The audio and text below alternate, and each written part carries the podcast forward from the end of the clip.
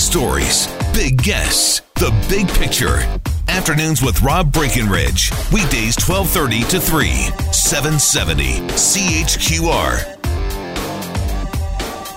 Looking forward to this next conversation. I think a face and a voice you all know very well. Uh, Kelly Hrudey spent about 15 years playing in the NHL. Uh, of course, he's made a name for himself as a broadcaster, Flames analyst, part of Hockey Night in Canada. And we can now add author to the resume. The book is called Calling the Shots, Ups, Downs, and Rebounds My Life in the Great Game of Hockey. Kelly Hrudey congrats on the book and, and thanks so much for coming in here today. Thanks, Rob. Thanks for the invite. I'm not a very good guest, apparently, because I brought in a nice large Tim's and uh, nothing for you. So Hey, that's all right. We're glad you're here. Well, you gave us the book, or someone gave us a book, so we appreciate that. Um, let's, let's touch on this because we were talking a bit off the air about this, just the, the emotion in writing your own story Mm-hmm. and, and going back and, and reliving you know, all the ups and downs of, of your life. What was this process like for you? It was uh, very difficult at times. It was really rewarding. Other times, it was fun uh, sharing some of the stories with uh, Kirstie McLellan Day, the co-author. But some days, it, it's just emotionally very taxing when you think of the things that you're talking about, how it impacted your life. Sometimes positively, sometimes negatively, and uh, just uh, your path along the way. And uh, I found it some days you could only talk for about an hour, hour and a half, and then you're just drained. All that. And then uh, you have to go home and sort of uh, regroup to a certain degree because when you're sharing your story, the way that Kirstie and I chose to do this, I just told stories. I just talked about all the r- relationships uh, throughout my life, mainly in hockey, and how they affected me. And and then you wonder at times, well, I've thrown this out there, I've thrown that out there. Uh, what's too much, or or was I maybe did I share too much? So you want to really, I found at least for my sort of uh, moral compass, if you will, just I wanted to share, give a lot of insight to what I've gone through, what the game's like, and so on. But this wasn't a tell-all. It's not a, a book Nothing where scandalous. right. Uh, you know, I'm not evening the score with anybody or anything. So that's just not my nature. Yeah, no, it, it's not. Um, it's interesting though, being a goalie. I mean, I, I played goal when I was a kid, so I, I have a bit of insight into this Like because goalies are, are unique characters. You have to be a different kind of person to be a goalie, and and when you get to those elite levels, I would think. And, and how it shapes you as a person because you, you got to hate getting scored on. You got to hate losing. And that can cross the line at some point, right? So, how do you view the, the psychology of, of the position? So, uh, to your point, I, I loved how you word you use the word hate because uh, I talk about it in my book. For every single game, I had a hate on for the other guys. It, it was very easy for me, and uh, it wasn't, uh, you know, kind of like manufactured where I didn't really believe it. I really did believe it. In fact, um, and I share a couple of stories in the book. I'm almost, a, well, not almost. I'm appalled at some of the things I did on the ice, especially in junior, that I I wasn't even aware of. I just totally lost my mind and crossed the line. And and the, what I'm talking about is there might be a goal mouse scrum, and uh, I was kicking guys with my skates, and I cut them. And uh, like Barry Trotz came up to me. Um, when he was coaching uh, Nashville, I think, and uh, Troy Loney, a former player for Pittsburgh, won a couple cups with them. He came up to me, and they both showed me their scars. Um, Yeah. and and I was appalled by what I what I did. Um, but you know, I think most people do recognize to play you've got to be a pretty fierce competitor. Right. Um, and to your point about the pressure, the goal, the position of goal is different. Everybody's got pressure. Everybody's got trying to earn a living, right? They're trying to feed their families and they're trying to do that. But it's a unique pressure that a goalie has. Not only is he trying to uh, sustain a career or uh, or have some sort of longevity, uh, make a name for himself, but your job is to stop the puck. And if it if you don't, um, there are consequences. Everyone notices. Everybody notices. you know, forward has a bad game. It's maybe not as Not as noticeable. Goalie does. Everyone yeah. notices. And so you do learn to deal with that pressure and, and so on. Although there's a chapter in there where I don't know what happened to me. I just, I was lost and uh, I was like from a really strong person, I went to being maybe the weakest person on the planet. So, and I was very emotional sharing that with Kirstie. So uh, I was actually, I had a great start to that year, my best start ever. And it turned out to be a pretty good season. We ended up going to the Stanley Cup Finals in 92, 93 that year. But for about two months, I was right in the ditch, and it was hard to get out of, I can tell you. I'll bet it was. Um, yeah, and I mean, certainly, you know, that, that year, going to the Stanley Cup finals, going head to head with Patrick Roy, that was a big moment. Uh, obviously, I think a lot of people still remember the historic night, the 73 saves, yes. the game that seemed like it would never mm-hmm. end. Yeah. Do you still remember all the details of, I do. Of all of that? Yeah. That game's pretty vivid to me. Um, eh, eh, not all the time, but every once in a while, every couple of years, I might watch it on YouTube again. Yeah. Just go through it because it was such a memorable game. And it was such an impactful game for me because it uh, it really put me on the hockey map. So I was right. there and I was improving. I was gaining some sort of reputation or respect, but not like what happened after that Easter epic where we went to four overtimes, as you mentioned. And, uh, you know, I, the year before, I uh, was chosen or asked to play for Team Canada in Moscow in the World Championships. Right. But that game in 87 now i was invited to try out for the canada cup team which yeah. is a greater higher standard even more so than the world championships and so it, it, sort of and then from there i met wayne and he was basically the, the reason why i was traded from new york to la so that game really changed my life in a really yeah, great way. Uh, Wayne Gretzky wrote the foreword to the book, uh, and of course, you guys got a great relationship. But as I understand, you were not happy about being traded to Los no, Angeles. No, I wasn't. I had a good life in New York. Uh, my wife was expecting our second daughter at the time. Uh, I really enjoyed playing for the Islanders. I was very loyal, um, and so it was crushing to me um, to to get traded. I was very I was hurt, uh, and I tell you what, I was really mad at them. I, I wanted them to lose for, I wanted them to lose like five one every single game for 10 years after that. And uh, now the pain subsided. And it turns out, Rob, without question, that turned out to be maybe the best good. move. Yeah. Because yeah, living in LA see, was great, right? Because, you know, some guys would look at it and say, well, this other team wants me. This is great. But I mean, you look at it as well. This, these guys are getting rid of me after all these years, all this yes. loyalty. Now and, they're, they're, dumping me. And we all dream about playing in one team like Steve Yzerman or Joe yeah. Sakic and winning cups and so on, and the loyalty. And you know, it's a fairy tale uh, dream, but it, nothing wrong with that to dream something like that. And so when you're traded, and then you know the thing is, it feels like the trust is now broken, and every single uh, year when we're leading up to the trade deadline, then I was always fearful that I was going to get traded. I never had that thought before the day I was traded. And then after that, every single day, I was fearful that I'd get traded again. So that, that came out of the blue, hey? Yeah, totally. Well, yeah. and remember no internet, no nothing. So right, yeah. the only way you'd really hear rumors back then, you might bump into a reporter or the hockey news might have it. Mm-hmm. And uh, now there's rumors swirling all the time on social media and so on. I think it's far more difficult for players nowadays, by the way, and and just the yep. pressure they're under and the scrutiny. You know, they they make the slightest little thing that somebody thinks is wrong and, and they get slaughtered. It's not right. Yeah how much has the position changed? Because it almost seems now that if you know you're if you're six foot seven, you know mm-hmm. you, have got the the all, all, the technique all down pat that that you got a much better chance. There seems less room for guys with flair, guys who do things a little differently, or even smaller guys. Yeah. Did you think that that if you'd come along now, it would be a lot different for you? Let's just say you and I wouldn't be in the NHL today. Well, I it's, wouldn't be in any yeah.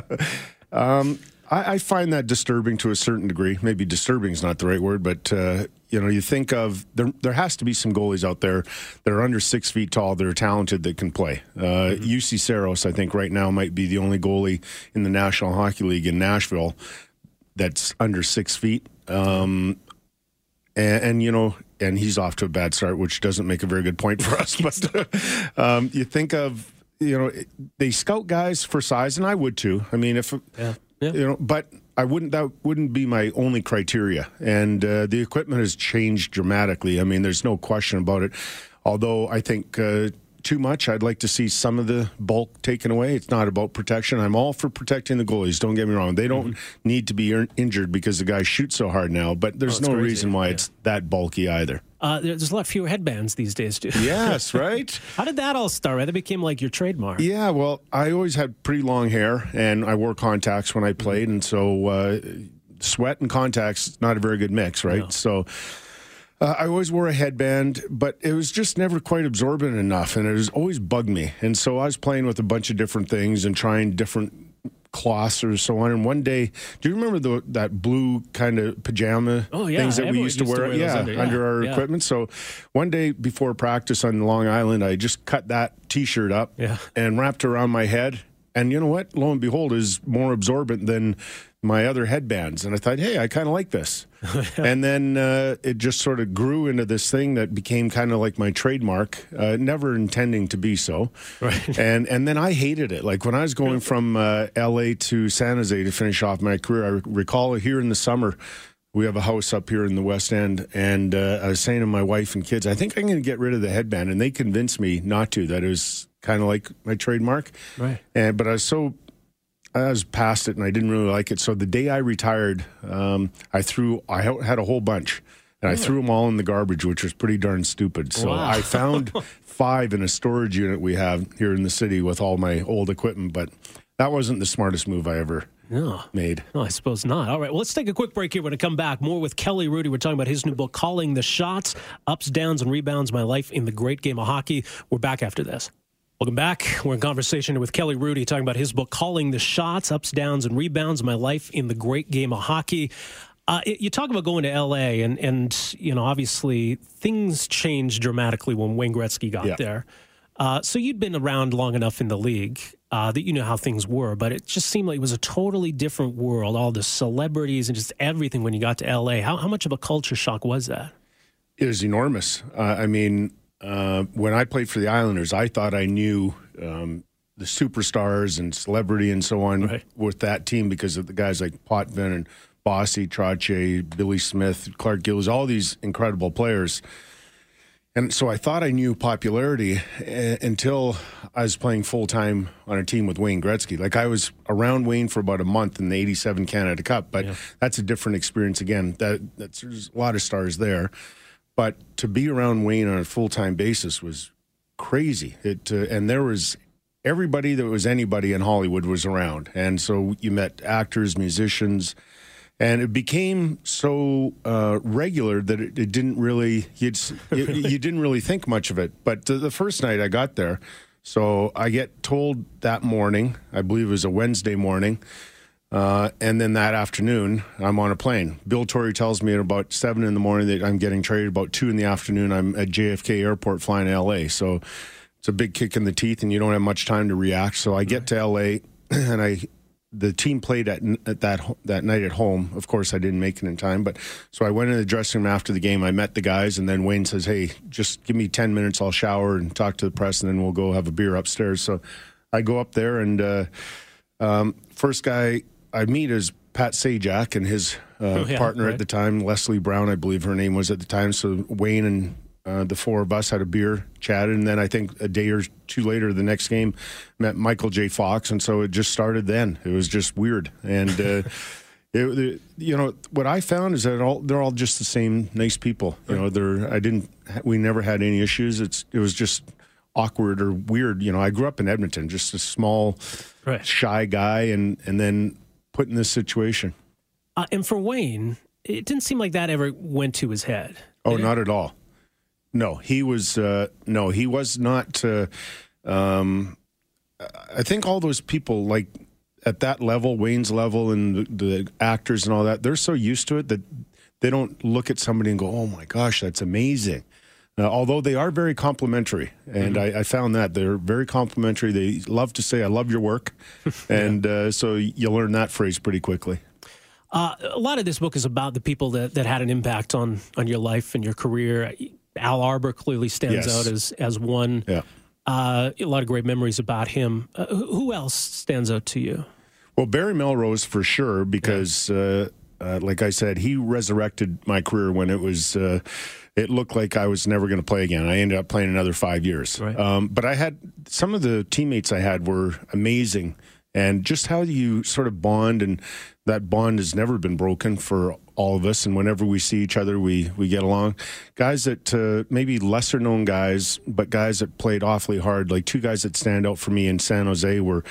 Doug Bodger and Todd Gill, just two tremendous people and uh, guys that battled extremely hard. And then, uh, boy, the list is extensive. All those guys on the Islanders that really helped out. When, for instance, uh, like I said, I was a shy kid, so I make the Islanders. We'd go on a road trip somewhere, and I'm the only rookie that year to make the team in training camp. Later, we added Pat Flatley, Pat LaFontaine, and Gord Dineen, but for the longest time, I'm just a young guy by myself. And we'd go to a particular city, it doesn't matter where. We'd get off the bus, and go check into the hotel, and uh, guys like uh, Bob Nystrom, Bob Bourne, Clark Gillies, they'd say, "Hey, Rook." Put your bag in your hotel room. Meet us down here in the lobby in five minutes, and then they'd take me out for a bite to eat and a couple drinks. It was really cool. San Jose, just a quick note on that because you know people were skeptical about putting a team in San Jose, but there's a fierce loyalty there, yeah. and, and especially you know the players who were there in the early years that you know you're, you're like a legend there still. It's an interesting uh, community there. You're right. For a lot of the guys that started out, like Brian Hayward and uh, many Arturs Irbe for sure. Oh yeah, yeah. Uh, and you know um, it was weird too because uh, Arturs left the year that I joined the team, so it was the summer of uh, 96, 97, and uh, he wore the same number, or I wore the same number as him. So I was kind of replacing. I knew he was kind of like yeah. a local legend, and I was a little bit uncomfortable taking that number 32, but I, I did anyways.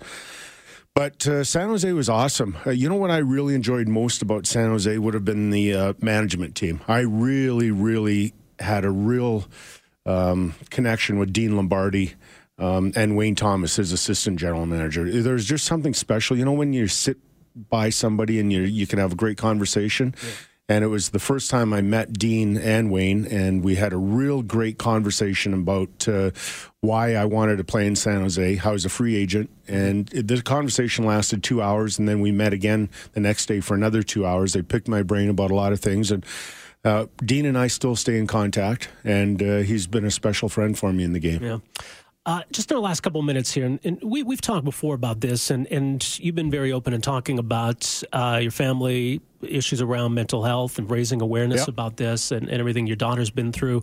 Uh, how is she, by the way, and and and how do you feel that uh, you know you've been able to to address this this important issue the last couple of years? Thanks for bringing it up, Rob. So Kate's doing well she's working at Pyramid Productions, oh, and yeah. Uh, yeah, yeah. so doing well there. Um, I'm glad you brought it up because it's it's interesting. It's uh, it's something that people bring up to us every single day, and that's a good thing. Uh, mm-hmm. that's what we wanted to do when in 2013 when we started to share her story about all her problems and so on. And um, it's amazing how I either get phone calls, text messages, emails, or personal interaction with people about their stories and and what they've gone on and um, it's really touching. It's awesome. And the conversation only gets uh, louder and louder. Uh, we're talking more and more about it. People are now feeling uh, less afraid to talk about their own issues. And so for our family, it's been really great, and we're really proud of our work. Um, and we're going to continue to talk.